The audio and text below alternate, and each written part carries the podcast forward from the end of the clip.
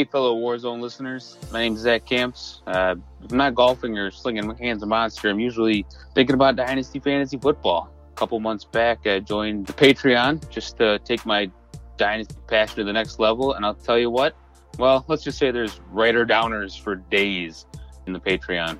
The member, you get access to the bonus pod where the guys take the filter off and talk about a wide variety of topics that maybe they won't cover on the normal show. You also get access to Memphis and Jerry for one-on-one advice, personal dynasty dilemmas. They'll tackle them for you, help you out with it. You just don't get that anywhere else. But I'd say my favorite part about the Patreon is the uh, the group chat. Tell you what, these guys are some excellent minds.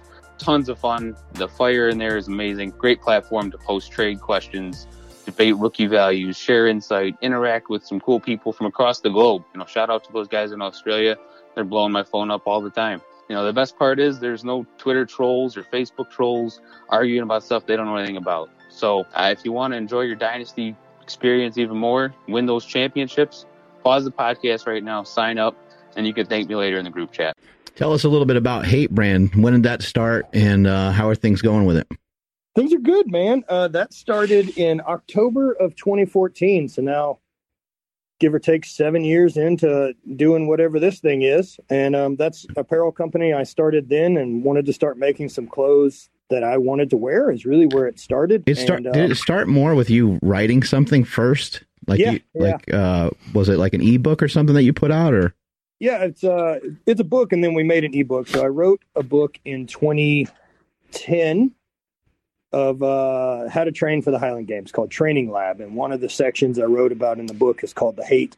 And this was just this kind of personal philosophy I had that my brother and I had spoke about um, just with athletes that we admired. And it was these guys that just, you know, still on top, still still willing to do the work to get better, that it seemed their concern was always about them getting better to their standard and mm-hmm. not about what had to do with anyone else. So they didn't hate other people. This idea that you you see those guys get up in the morning on like 4 a.m. and it's, yo, that dude hates himself more than me. That guy's willing to put in the work. He's willing to do it. And so from that point on, it was about like, I'm all right with getting beaten by someone better than me, but I'm not willing to be outworked. What's happening, everybody? Happy Monday and welcome to the Rookie Rundown. It is your host, it is Memphis, and you can follow me on Twitter at DWZ Memphis. And with me tonight on what is known as the NFL Draft Week, it is my co host. It is Mr. Dallas Hyder. You can find him on Twitter at Salad. That's Dallas backwards. Salad Galore on Twitter. What's going on, Dallas? Hey, Memphis. Just another wonderful week here. We're about to all uh, experience the lovely draft here on Thursday. I'm very excited. Uh, as always, this is my time of the year. So I am excited to talk about potential prospects and get into the nitty gritty of this draft. Now, now, are are you suffering from draft fatigue? Me personally, I'm starting to get a little a little fatigue with this class. So typically, I would say yes. Uh, it's very common to get fatigue, um, but being a Chiefs fan, with the trade that just happened this last weekend, uh, it got a little spicy for me. It switched some things up a little bit, and so now on the first night of the draft, I'm going to be exclusively focusing on my Bears. I don't have to split my attention, be concerned about two people making me happy. I'm already happy with the Chiefs. They just got a Pro Bowl player to fill in for their most glaring need and didn't have to give up a first. Really, they just dr- basically drafted Orlando Brown with the first and uh, just moved back in the second. So um, typically, I'd get a little bit of fatigue going in right now, but I'm actually pretty excited to honestly just see see what happens with the offense versus defensive breakdown of this draft because everyone's talking about how heavy offensive that this draft is going to be, which is great for us fantasy guys. But looking at a lot of the, I guess, a lot of the pro mocks that are out there with the guys that have their ears to the ground of the actual NFL, I think we're going to be surprised with how many defensive players, specifically defensive backs, go in the first round of this year's draft, and I think it's going to shake things up to where there's quite a uh, quite a bit of talent left in the second round, um, kind of similar with what we saw last year. Yeah, there's a, you know I do the the gambling podcast with our boy Dr. Kyle Bowser at DWZ underscore Dr. PT. And Dr. Kyle and I were talking uh, about this draft, and then I have been going into the DraftKings app and the FanDuel Sportsbook app looking at various props. Dr. Kyle and I are going to do a show on Wednesday, and we're going to talk about player props and things of that nature. And currently, the over and under on the defense and the offensive players. So the offensive players, the line is currently 18 and a half and the defensive players is 13 and a half. Now, some of the Vegas pros that I follow, I, have heard some like it a little over, some like it a little under, but based on what I've heard, that feels pretty close to accurate. So I think 18 and 14 feel right. And they, they did this exercise of just going through there, of going through the locks. Like, you know, the five quarterbacks are going in the first round. You know, at least three to four wide receivers are going in the first round. And, and they just kept, you know, the, the, number of offensive linemen. Then you start going to the corners, to your point, and some of the defensive players, and it's going to be really close. Uh, let me ask you this. Now, I'm a big Clyde Edwards Helaire fan. What, what do you think about all the additions the Kansas City Chiefs have made across the offensive line? Uh, I know they're getting the one French, and at least his name is French gentleman back. They brought in one of the retired for one year long brothers. Uh, they just traded for Orlando Brown. What do you think about this new and improved Chiefs offensive line from a man Clyde Edwards Helaire and the, the Chiefs in general? Yeah, I think that they've done a very good job at the most glaring hole on their offensive line, which was the run game. A lot of the issues that came with Clyde last year were the fact that he wasn't getting very good blocking inside, specifically from the guard position, because we were playing at one point two third string guards that we picked up off the streets basically to play for us. So fast forward to this offseason, we've brought in all pro Joe Thuney to play left guard. I don't really like the Kyle Long. I think people are people are thinking that it's going to fill a hole at right guard if LTD isn't ready to fully take that position back after sitting out for a year. But as a Bears fan, I've watched Kyle Long his entire career. He's the definition of an injury prone player, and he's the definition of an inconsistent player. Uh, he hasn't played at a Pro Bowl level since his rookie contract, honestly. Um, it's been very spotty the entire time, and his run support is good, but his pass blocking has always been suspect.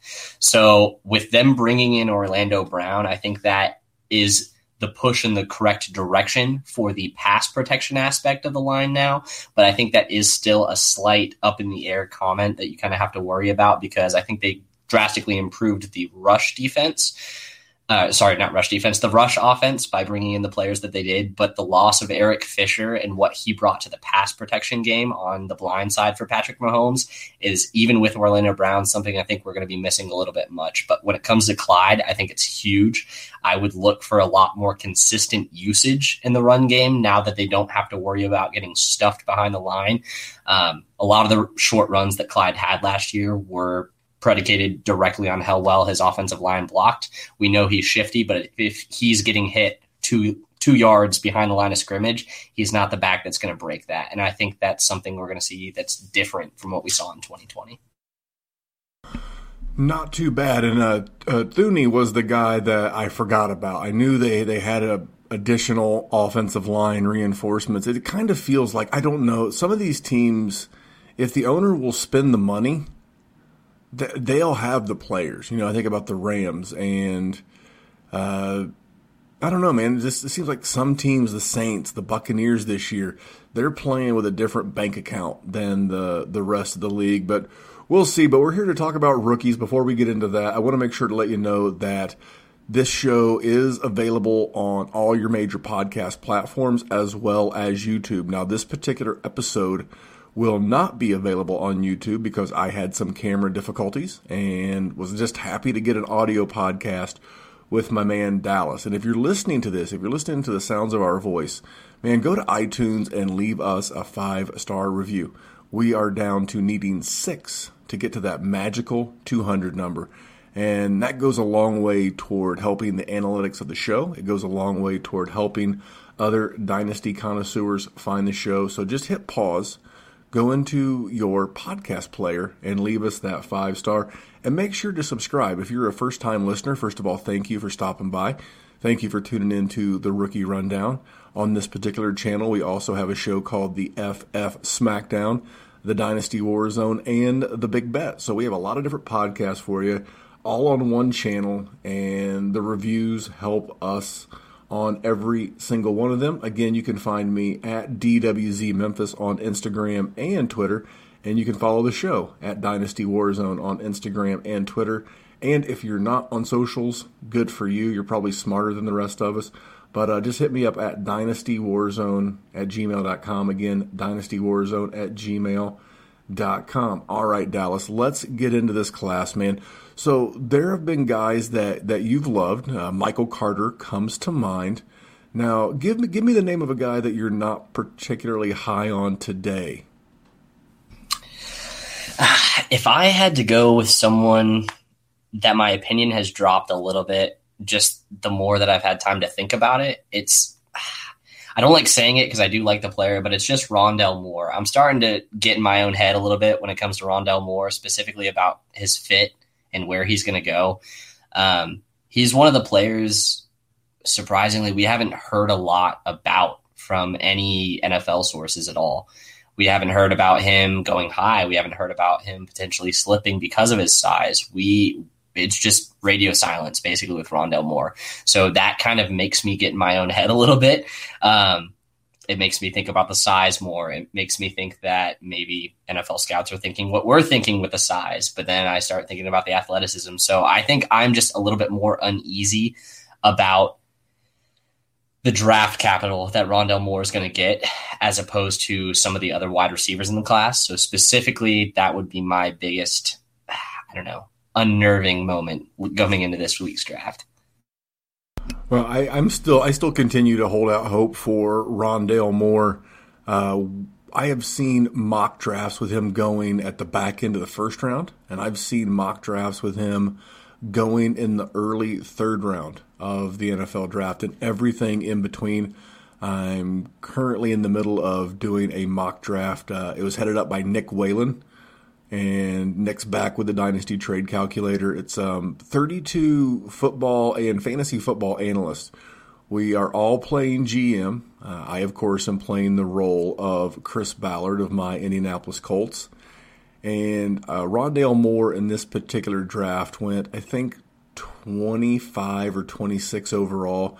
I think it was to the Jaguars, whatever the Jaguars pick is via the Rams.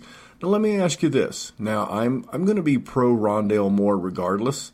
Um, I like the athlete. Now, is there a landing spot that could bring you around? Because at this point in the draft, we have talked almost at nauseum about the the players themselves, their height, their weight, their speed, what they did in college, what they look like in their underwear, and everything in between.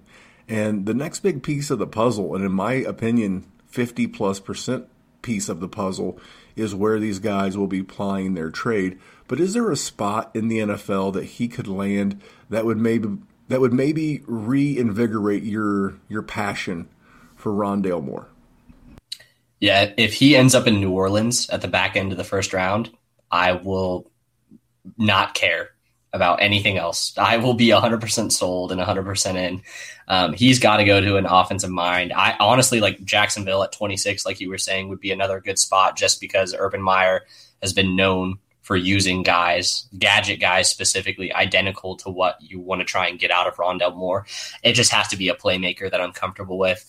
Um, I don't want him going to a first time offensive coordinator. I don't want him going to a first time head coach that is the offensive coordinator.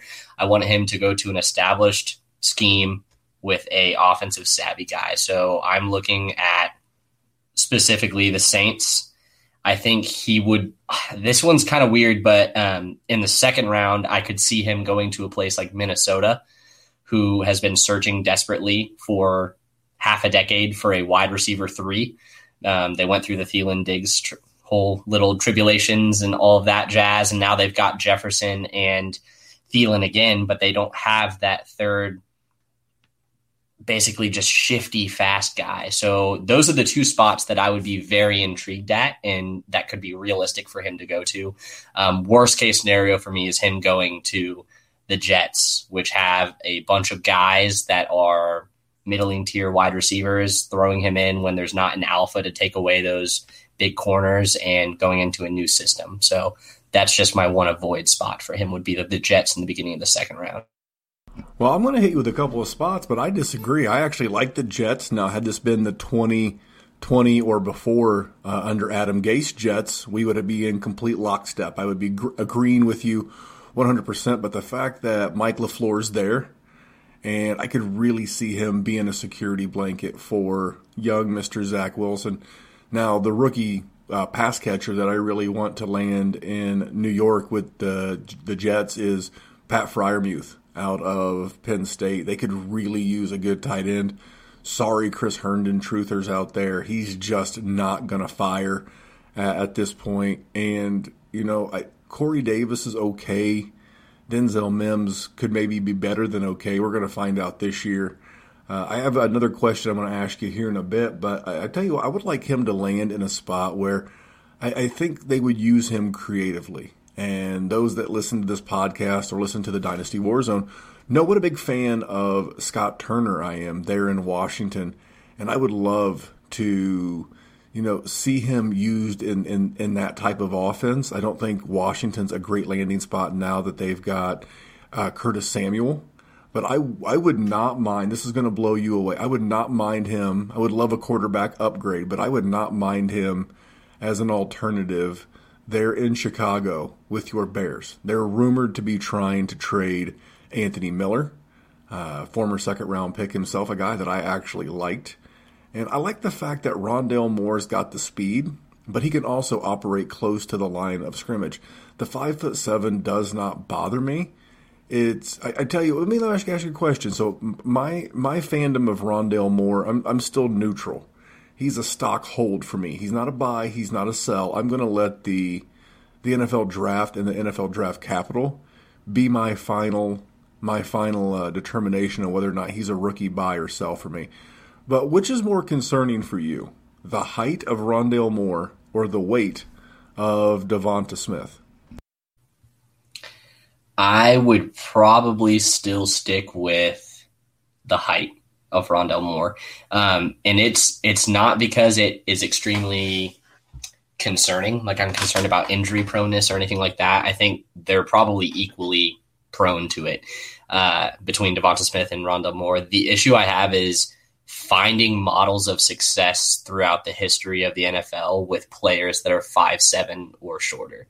That's that's my issue. You have off the top of my head, I can think of Darren Sproles as the only one with long term success that would be used in a gadgety and or scat back and or uh, quote unquote offensive weapon type role that has been a successive long term. And that boy was thick. He was about 220 when he was really, uh, really putting on the weight, but he was sitting up at about 200 pounds, which is not where Rondale Moore is at.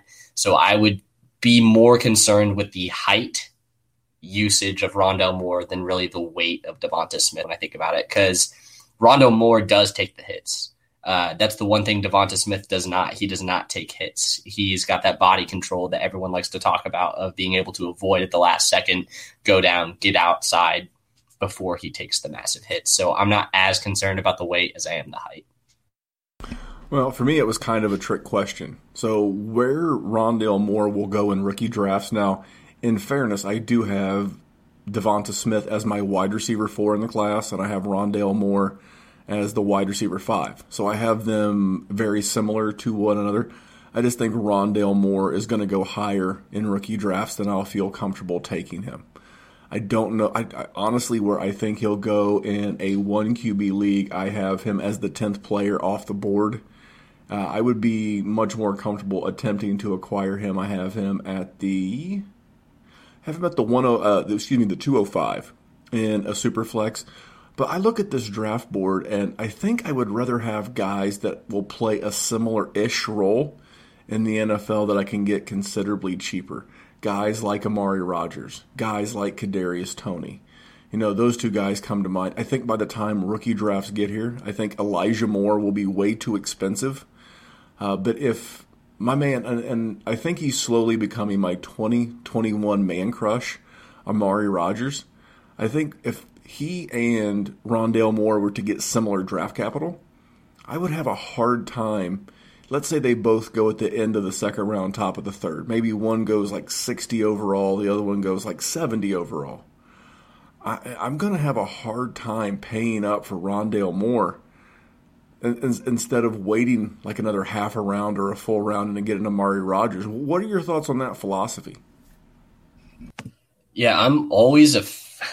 I'm always going to take the cheaper option. Uh, if there's one thing my mom taught me is never pay full price for something if you don't have to. Uh, so when it comes to players or buying a nice shirt at Marshalls, I'm going to go for the cheaper option more times than not.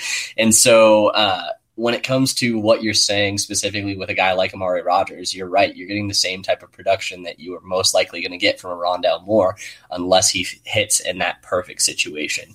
Um, it it honestly reminds me quite a bit of what we were dealing with last year when you could either trade up into the first round and get one of those guys that you considered to be the elite tier of wide receivers, or you could sit at the top of the second and take your Tee Higgins, take your Brandon Aiyuk, take your Pittmans, the guys that ended up actually producing last year. Um, so it's just one of those things where I'm always going to err on the side of caution as opposed to trading up specifically at the wide receiver position because there are a lot of those duplicate profiles that you get. Um, I don't want to call them poor man versions because a lot of times you're going to get 80% of the actual production you're going to get from the top tier guys from that step down. But I'm going to focus on pulling in basically as many of those picks as opposed to trying to trade up for that pricier guy. All right. Well, I want to get into another one of your guys here in just a second. Uh, I just did my rookie rankings, and I'll talk about those as well. And the only place to find those, I posted them on our Patreon. That's patreon.com forward slash Dynasty Warzone. That is the place where the group chat is going bananas. We have a secondary rookie chat on our group chat that is for rookie conversation only, as well as startup season. We're getting ready to start our 10th patron league. It's going to be an IDP. Lord help us all. IDP. Uh, it's fun. I'm not the world's biggest IDP guy, but I'm uh, going to give it a whirl with the patrons over at patreon.com forward slash dynasty warzone. It's still five bucks a month. I, I, see a lot of Patreons out there, and, and good for these folks. Um, they range in price from, I've seen them as high as $30, and I've seen a lot in like the 10 12 and then there are some that are also $5. But you know what? For what you get for the money with the, the group chat, the podcast a week, I've actually been doing two. Uh, posted one on Thursday. We'll post another one on Monday, Monday evening, and then again on uh, Thursday. So that's the regular cadence. We have a great group chat. We do one on ones, and it's the exclusive way to get on the Contractor series of podcast.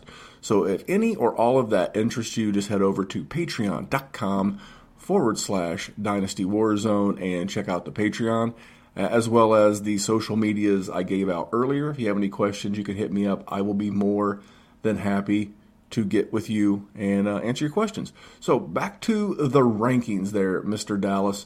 I am uh, I'm a little bit higher on Terrace Marshall Jr. I have moved him up to my wide receiver three. I mentioned earlier I had Devonta Smith as my wide receiver four. Uh, where are you at with him? Yeah, so right now I have Terrace as my six wide receiver, so wide receiver six.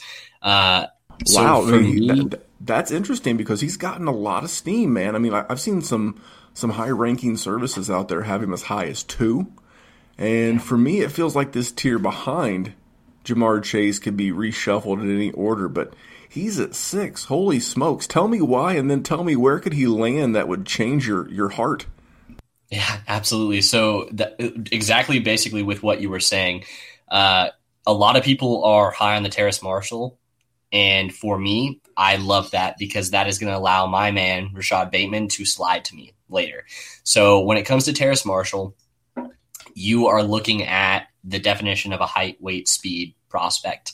Uh, he had moderate production behind two of arguably the greatest wide receiver prospects that have come out in the last five years in Ja'Marr Jefferson and uh, sorry, not Ja'Marr Jefferson. Got those confused. Justin Jefferson and Ja'Marr Chase. Uh, but when he was allowed to be the alpha this year before he ended up opting out due to injury, he produced at a very high level. Um, you got to see these circus catches that everyone fell in love with. You see that long, stridey speed that you see with guys like Julio Jones. He doesn't have that extremely quick burst off the line like you would see from some of the shiftier slot guys like the Rondale Moores, but when it comes to a true X wide receiver on the outside, Terrace Marshall fits everything that you're looking for to a T.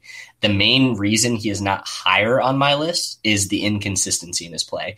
He he has inconsistent hands right now. Um, I I attribute it to concentration drops, which, as you know, I'm not really big on crediting or discrediting guys based off of drops because I don't find it a super sticky stat long term. But when it comes to his run blocking, for being a guy that's pushing six four, about 210, he doesn't put in consistent effort. He he wouldn't fit in a place like Pittsburgh, put it that way, where they want their wide receivers to be able to block in the run game. He doesn't put in effort. He's the guy where you see him pretend to run his route half speed, get in the guy's face, put one hand on him, and then oh, lo and behold, that corner is the one that makes the tackle on this running back. So I just look for a more overall tenacity from my players. As you know, I like the dogs. The dog mentality is what I'm looking for. And Terrace Marshall doesn't really have that. Um, it's not that he can't contribute. It's not that he can't be amazing, but I just see him more as a very consistent back end, maybe wide receiver two as his total peak. I don't see him eclipsing into that Julio spectrum, even though he has the height, weight, speed aspects that you're looking for from an X. Well, that's fair. I, I, for me, he is my three. I am going to continue to leave Jaylen Waddle as my two. Uh, people like to throw out the Tyreek Hill comp for him, uh, but when it comes from Greg Cosell, I, am all ears. Greg Cosell has been doing this as long as anybody, and he does not throw around comps very lightly. So I will leave him there. As far as Terrace Marshall, man, I just really want him to go with more of a of an alpha quarterback. I don't want him to wind up with a conservative quarterback like a Tua, and that's no cheap shot at everybody. Everybody loves Tua. You know, he's a he's a good young man, come from a, a great program. We all want him to succeed, but for me, he feels like a Mister Play It Safe, kind of like a Jared Goff. Like, and when Jared Goff turns it loose, it's not a thing of beauty. You want him. I want Terrace Marshall to wind up with a YOLO quarterback uh, I want him to wind up with his old teammate Joe Burrow. I know there's this sentiment in Cincinnati where the Bengals should draft Ja'Marr Chase at the 105. I think that would be a tragic mistake. I would much rather see the Bengals draft Penei Sewell and hope that Terrace Marshall drops to them at the top of the second round. You know, they have the what, fourth or fifth pick in the second round, so somewhere in that same range where Michael Pittman Jr went last year. Wouldn't be the wouldn't be the worst thing. And, and here's the thing: if he doesn't, I'd have no problem if your man Rashod Bateman landed there because as it stands today, I will get heat from this, and you can uh, you can point that heater at uh, DWZ Memphis on Twitter. But I've got your boy Bateman at six. I don't like the fact that there's nothing special about his size. I was I was all in when he was six two and two ten, and then he shows up at his own pro day and he weighs you know, a buck 95 and is, is six foot tall. You know, 6'2", 210, and then there was the uh, the Exos Combine where he had ran a, a 4-3 where at Exos everyone gets a I could probably get a 4-3 at Exos. You think I could? I mean, I, I mean, I'm part of the hashtag FFFit Club, and if we're not posting this one live on YouTube because of uh, some camera difficulties, but you know, Dallas has you know got the sleeveless shirt on. He's flexing the guns but I, I think I could get a four three at Exos. That sounds reasonable, right? Yeah, I mean, I I would say if you show up wearing spandex, they'll probably give you a sub four five at the very highest. Well, they so should. I'm paying for it. Yeah, exactly. I'm scratching the checks. I should get a four three or double my money back. But mm-hmm. no, man, it, it's nothing against your boy Shoddy B. I, I really want him to land with. Uh, again, if he were to go at the top of the second round to Joe Burrow, I just I, it's a feel. Six foot one ninety five by no means disqualifies him from being a very good pro wide receiver. But I just you know this this wide receiver class reminds me outside of Ja'Marr Chase, it reminds me of a lot of Robins, and that Ja'Marr Chase is the only Batman. He he feels like the real superhero in this class, and that everyone else once they get to the NFL. Like I'm not seeing any other wide receiver ones from a, from a fantasy standpoint. That's what we do here from the dynasty and fantasy standpoint. I don't see a lot of guys that we're going to look look in the future two three years and we're going to go that guy's a wide receiver one and that guy's going to supplant. You know, we all love Davante Adams. We all love Mike Evans. We know we still, even though he's not been a wide receiver one since 2016, we still love Odell Beckham Jr. But I just don't think that some of these guys, Rondale Moore, Devonta Smith, and Rashod Bateman, I just don't think that we're going to be looking at our dynasty rosters in three years and say, man, I'm glad I drafted Rashod Bateman. Damn, good to know that he's the replacement long term for Davante Adams. I just don't feel it. I feel I feel like these guys are going to be much more of like the the replacements for the Cooper Kupps and the Robert Woods and the Juju Smith Schusters on your roster. I'm, I'm, I'm just not feeling that alpha from this class. Is that fair? I, I think we've been spoiled for so long, man. Last year's class was amazing. The class of 2019 was amazing. 2018 was damn good with DJ Moore and Calvin Ridley, and we're hoping to see something out of Courtland Sutton amongst others. But am I wrong for pigeonholing this class as a bunch of second tier superheroes? Not at all. Um, it's funny that you were talking about basically landing spot. You want the alpha QB. So I, I think Terrace Marshall, just going back a little bit, is what we all wanted MVS to be. So if he landed in a place like Green Bay as that wide receiver too, I think you would get exactly what you were looking for for that compliment for Davante Adams. But again, I think we're looking at a lot of sidekicks, like you said.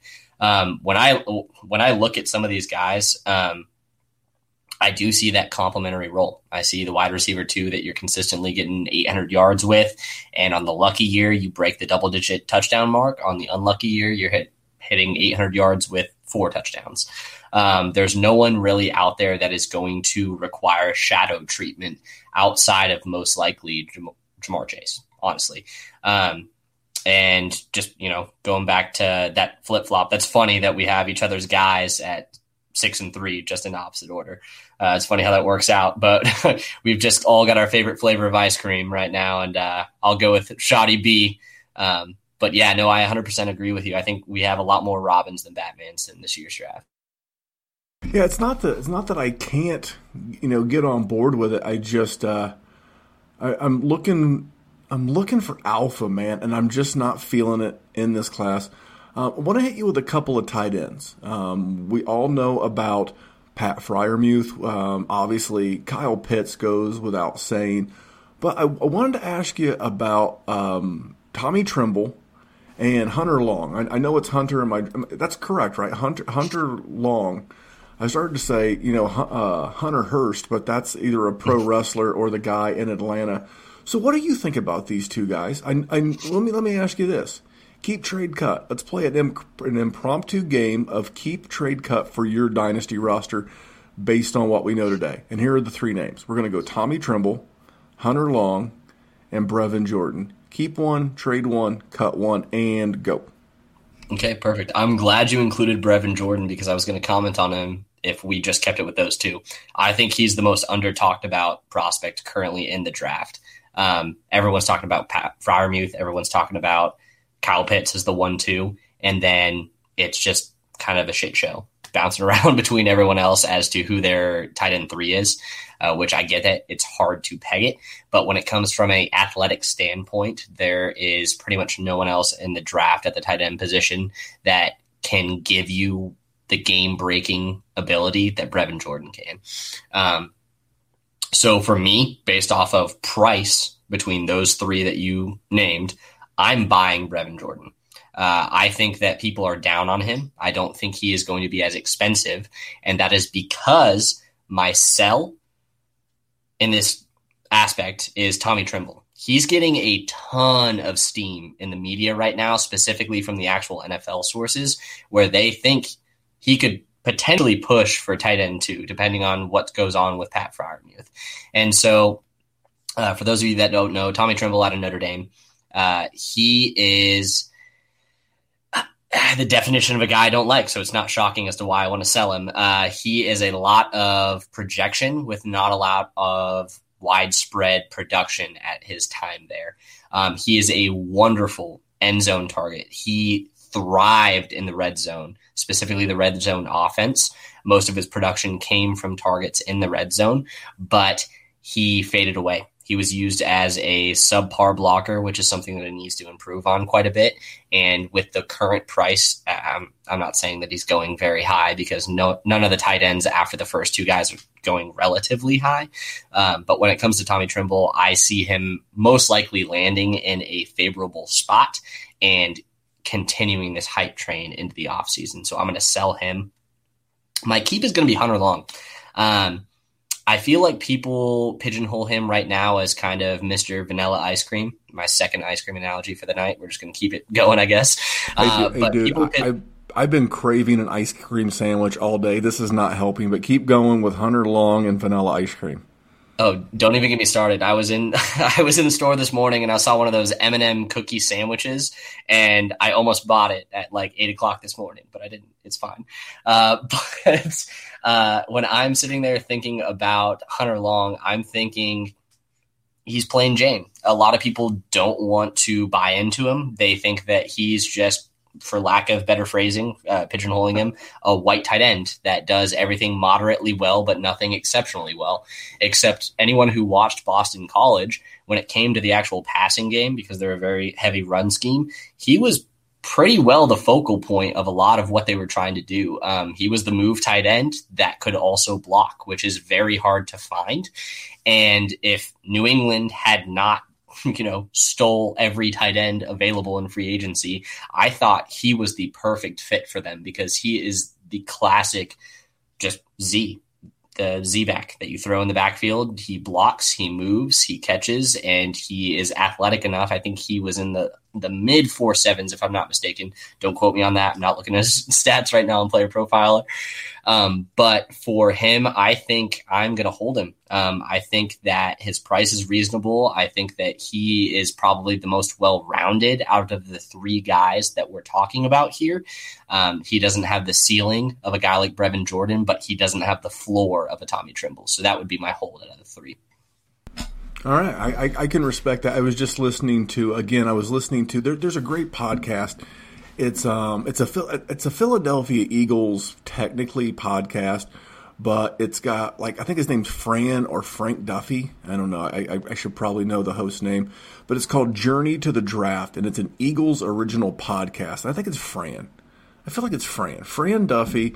Uh, he routinely has guys like Dane Brugler on there, Howard, uh, excuse me, Greg Cosell, as well as others. And uh, you know, Greg Cosell was talking very highly of him as well. So uh, I'm always looking for an upside tight end play. Uh, I like the fact that you you never want anyone to be the hashtag wet blanket, but I do like the fact that you were very honest about Tommy Tremble because he is becoming uh, very trendy as uh, as it seems as we get closer to the draft. I'm to the point to where I'm just ready to see some draft capital. I want to have a draft capital conversation with you in just a second, but I got one more name for you. This is a guy not too far from where you reside. He played his college ball uh, not too far from you initially, and then not too far from me later in his career. That's Trey Sermon. Now, he started his career at Oklahoma, ended his career at Ohio State. Uh, our man Matt Waldman, recent guest on the Dynasty Warzone flagship podcast, and the creator of the RSP, you know, brand, I guess, because he's got podcast and, and draft guides and you name it, Matt's got it. But that's his RB1. I've seen him shoot up to the RB4 in a lot of spaces. How are you feeling about Trey Sermon? Let's let's end the overall prospect talk on uh, on Trey Sermon. Yeah, so when it comes to Trey Sermon, this is also another fitting prospect for me because, as you know, I'm an Ohio State Buckeye fan. Uh, so when it comes to a guy that I watched every single Saturday during this college football season, um, it hits home talking to him, talking about him a little bit. So Trey Sermon um, saw him a lot when he was at Oklahoma. So I watched a lot of K State football as well. Um, that's the alma mater. Uh, but he never really got a fair shake at Oklahoma when he was there. So people talk about the fact that he lacks a little bit of the production, but this is one of the few cases where it wasn't situational that he didn't get the production. Um, it was just Oklahoma is notorious for bringing in basically a top five running back prospect from a senior in high school every single year. And when you bring in a guy who's top five in their respective class at a position, you're going to give him go. And so that's what we saw with Rhamondre Stevenson um, he started getting a lot of the carries. Trey Sermon, um, I don't want to say he left because he didn't think he could dominate the role. I think it was realistically because he saw a better opportunity with J.K. Dobbins leaving Ohio State. So fast forward to this year, he comes in, no training camp, no offseason facilities. Uh, Big Ten decides basically about two weeks before they were supposed to start the season that they aren't going to play the season, only to then come back and say, just kidding, we're going to do it. So you have a guy trying to learn a pretty complicated pro offense, with which is what Ryan Day runs, um, trying to learn and overtake a guy like Master Teague, who was the incumbent all star youngin that Ohio State was trying to filter in. Um, fast forward a couple games in, hasn't done a lot Trey Sermon's not putting in the work that he needs to. He's only getting a couple of carries. People start to question basically what's going on. Is he a complete bust? Anything like that. And then Master Teague goes down with injury. The second Master Teague went down, Trey Sermon exploded. When, so uh, the way I look at it is it's similar to how if you look at the first half stats of Derrick Henry in a game, you're never impressed with him you never are. It's always a little bit sketchy. Uh, you don't like watch Titans games if you have Derrick Henry on your fantasy teams, but Trey Sermon, when given the opportunity and actually fed the ball 15 to 20 times a game, is a monster. He is an extremely physical play style, but he's extremely elusive for being a guy that's about 215, 220. Um, I like him a lot. I have him currently floating between five and six. That's going to be an extremely draft capital position for me and I have him bouncing between Kenny Gainwell, Kenny Gainwell, and Trey Sermon as my five and six, right behind Michael Carter. Um, it's just one of those situations where I think he's going to get the draft capital. Um, I respect Matt Waldman's opinion quite a bit. Uh, he's had quite a few more hits as opposed to failures when it comes to the guys that he marks as his guys specifically. Has he been higher on some prospects than others that have busted? Of course, all of us have. But the guys that he lasers in on as his guys in drafts, which is Trey Sermon for this year, uh, I have to respect his opinion. So when it comes to what I see happening in the NFL draft, I think he's going to get that third to fourth round draft capital, and I think he's going to end up going into a situation that needs a running back, um, someone that likes power, that doesn't want to spend a lot of money on a running back. Pittsburgh. Just think about it. They've got the floaters in the backfield right now. People are talking about them spending a high draft capital on it. They've got a lot of bigger glaring needs than running back why not take that third floor or fourth round flyer on a guy like Trey Sermon, put him in there, and then if he comes with that kind of draft capital in an actual situation that needs a running back, I'm going to be all in, and he's going to be that five as opposed to six. Um, so I'm a big fan, higher than most, but I'm not quite going to call him my RB one because he definitely has some flaws to his game. Well, for me, he is. Uh, I love using this uh, analogy. He's my ultimate choose your own adventure novel in this running back group for me. I, I kind of feel like landing spot be damned. I think ETN and Harris and even Javonte Williams are at least going to be fantasy viable. And when I say fantasy viable, I think their floor is an RB2 for a given season with some RB1 season upside. You know, if, if Trey Sermon, to your point, if he lands in a great spot like Atlanta, like Atlanta, at the top of the third round, or Pittsburgh. Pittsburgh's a great call. I could I could see Trey Sermon and Anthony McFarland being a nice one-two punch in Pittsburgh. I could see it being a really interesting offense. But man, if you told me in 12 to 18 months that Trey Sermon was just the next Mike Weber, I could be like, yeah, I, I, I see that too. You know, a guy that we thought could make a little noise in the NFL, but you know, Mike Weber, I don't know that he's even still in the league, to be quite honest. So yeah, uh, this, he, he is, and he didn't get the draft capital though. I think he was a sixth round pick, if I'm not mistaken. And you have taken me nicely right to my next and, and, and final transition is what's your favorite night of the draft and why is it Friday? Why is it that round two and three draft? Why is that, at least for me personally, I'm kind of answering for you. That's my favorite night. I, I love round one. I've got several guest appearances I'm going to make on some some podcast and YouTube shows on Thursday. I'm gonna make the rounds, if you will, jumping on and, and talking with some good people. But for me, where I really kind of lay off the phone and just sit there with a notepad, scratching down notes and, and, and redoing some rankings, is Friday. Because that second and third round draft capital, that's kind of like the line of demarcation. It's like if you didn't land on Thursday, but if you don't land on Friday, you you've got a, a, a, very big uphill battle ahead of you as a prospect. What do you think about that that little rough uh, little rough analogy of, of, of Friday being so important? I mean, you you honestly undersold it. It it makes or breaks careers. It honestly does because when you're spending high draft capital on a player, as a coach, specifically for teams that need to win now, i.e., my Bears, every year it feels like, if you mess up in the second or third round, then you're done. So the picks need to hit. So I like personally the second and third round on day two because everyone pretty well knows who's going in the first round. Um, except for teams like Seattle, who seems to always pull a linebacker and or defensive lineman out of their butt and throw them into day one when they're round four. You prospect. mean you mean that Rashaad Penny and Jordyn Brooks weren't good first round picks for Seattle the last couple of years? I'm yeah, shocked. it feels very reminiscent of the Packers, who are also notoriously bad drafters, yet are still the well, well, hold on. in our division. They're not always bad drafters; they're bad first round drafters. I would say both Seattle and the Packers have had a, a good uh, track record of success, especially in mm-hmm. that two through five round, round, especially with you know offensive linemen. But yeah, yeah, you're right though, man. The, the the Packers and the the Seahawks like to take their first round picks and just set them on fire, and then still go on to be successful because they've got Aaron Rodgers and, and Russell Wilson. And I didn't mean to interrupt you.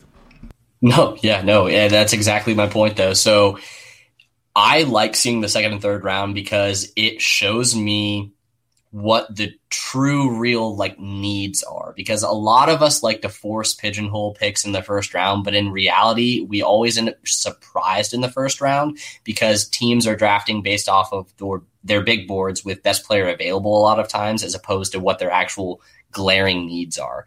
Um, KC, for example, with Clyde Edwards Helaire, that was just a guy that they wanted that didn't have anything to do with their biggest need. They had, for as well as they knew, Damien Williams, who should have been the Super Bowl MVP the previous year, on their roster already. So there was other bigger holes, but that's who they had on their big board that was higher than everyone else. So the second and third round is that cutoff mark for not only draft capital, but it is a actual focus as to the biggest need on offense and typically defense. It's very seldom that you see back to back picks from the same team go offense, offense, or defense, defense, unless you're the Carolina Panthers. Uh, typically, you see the biggest need on both offense and defense. Uh, basically drafted by every team on that day two. Um, and so I love seeing that specifically because I get to look at the guys that they say, we're getting this guy involved. After this point, it's kind of a crapshoot. We're just going to see how well they fit in our scheme. But just from like personal opinion, um, like the Bears trading up for Anthony Miller a couple of years ago. Yes, he's fallen from grace now, but they traded a second round pick to move up about six spots because they saw Anthony Miller as the best wide receiver left in the entire draft, and they were going to be damn sure they got him on the team and got him involved. And what do you know? Rookie year, that was his best year because they were force feeding him the ball in the slot. Um, it's just very telling on day two to see where teams' mindsets are. I find it fascinating. Plus, when you get to day three, I delve deep into rookies, but I don't delve that deep. And when you hit round about five, I pay attention to the guys that I have circled on my list. But a lot of the times I see people getting drafted. I'm like, I have no idea where that school is. I've never heard of that before, uh, that type of thing. So I like to stick on that Friday night draft just like you. Well, you, you mentioned a lot there, and I want to hit on some of it. First of all, you're absolutely right. I, I think about teams and they're drafting their needs. I think the first round is best player available. They're looking for as much upside as humanly possible. This is the Dallas Cowboys taking CeeDee Lamb in 2020 in the first round. They didn't need CeeDee Lamb. They needed corner help. What they get in the second round? They they got a cornerback. Uh, I think about the Colts, Chris Ballard. Uh, I saw a thing on Twitter the other day that in his five years or whatever it's been in Indy, he's made two first round picks and 10 second round picks. And some of those second round picks have been guys like All Pro Darius Leonard, have been uh, Jonathan Taylor, Michael Pittman. I still don't think we've seen the best of Parris Campbell. So I, I think that was very well said. And then uh, to tie that back to a fantasy standpoint, uh, I hate to do this to poor Jerry, but you know, I love you, Jerry. If you're listening, I know you are. Uh, Jerry's wide receiver one a couple of years ago, Hakeem Butler, aka Hakeem Bustler. He wound up with fourth round draft capital, and that all but sunk him. But remember, draft capital is not everything either. Uh, I, am going to give Parris Campbell the benefit of the doubt because he's been injured. But look at Andy Isabella, second round draft capital, has, has never fired. Christian Kirk, day two pick, has never fired. So it's not the end all be all, but it does make a hell of a difference, man. And you know what? I had a hell of a good time on this podcast today. Just wanted to jump on here with my man Dallas. So here's what's coming up, guys. Here's what's coming up. Starting next Sunday, we're going to start a series of mock drafts, and it's going to be all of the hosts on various nights from the DWZ Football Network. It'll be me, Dallas, Kyle, and Jake from the FF SmackDown.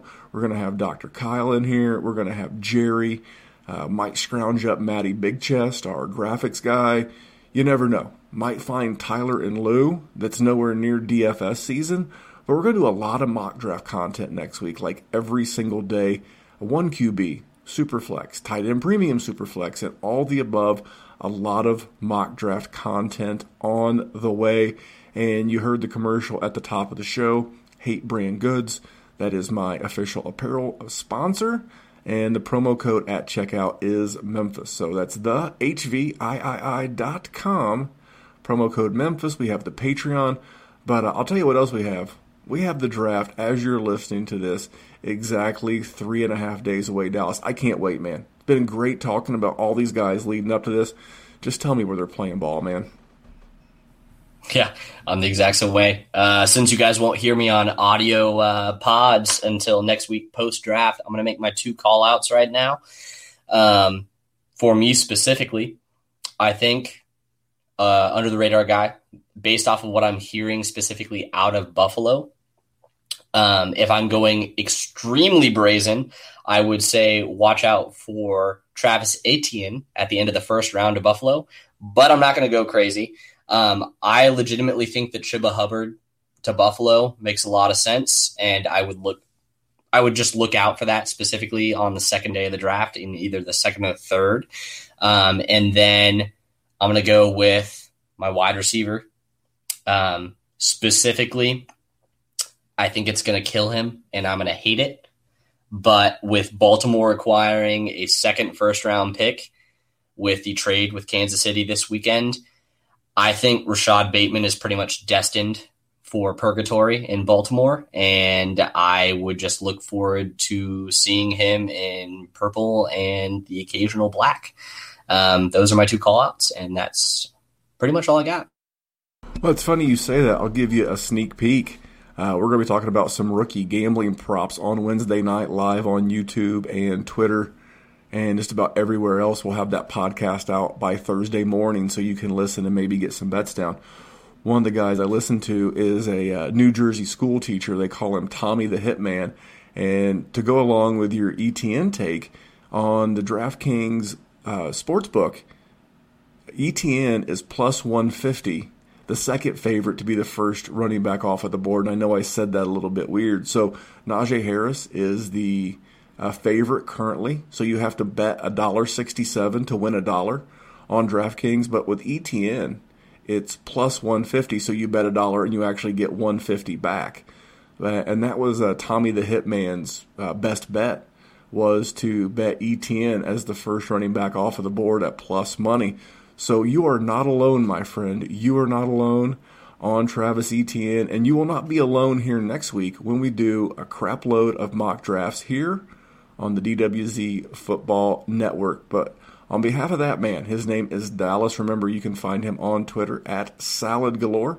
You can follow me at DWZ Memphis and the show at Dynasty Warzone. And until next time, remember, here at the DWZ, we're just trying to make the world a better place for fantasy football. I'll see you back here real soon. Thanks. And this segment is brought to you by VeridianGlobal.com, and that is the official apparel provider of the Dynasty Warzone merch. We have our t-shirts over there. We have our dad hats. We have our Jerry NWO themed hats. We have hoodies. We have Raglan's baseball season just kicking off. A Raglan is a baseball shirt where the body of the shirt is white and the sleeves are different colors. We've got some, some tank tops. We have our new working harder than an ugly stripper t-shirt and so much more. This is the brainchild of myself and our graphics guru, Maddie, aka at Maddie Big Chest on Twitter. We have a ton of styles and you want to head over there and check everything out. You simply go to Veridian Global. That is V E R I D I A N Global, VeridianGlobal.com. Search the Dynasty Warzone store and man, you'll see all the t-shirts, hats, accessories, everything that we have available to you from a merch standpoint. They are a great sponsor and we recommend you check them out today. That is the group over at veridianglobal.com. Thanks for checking them out.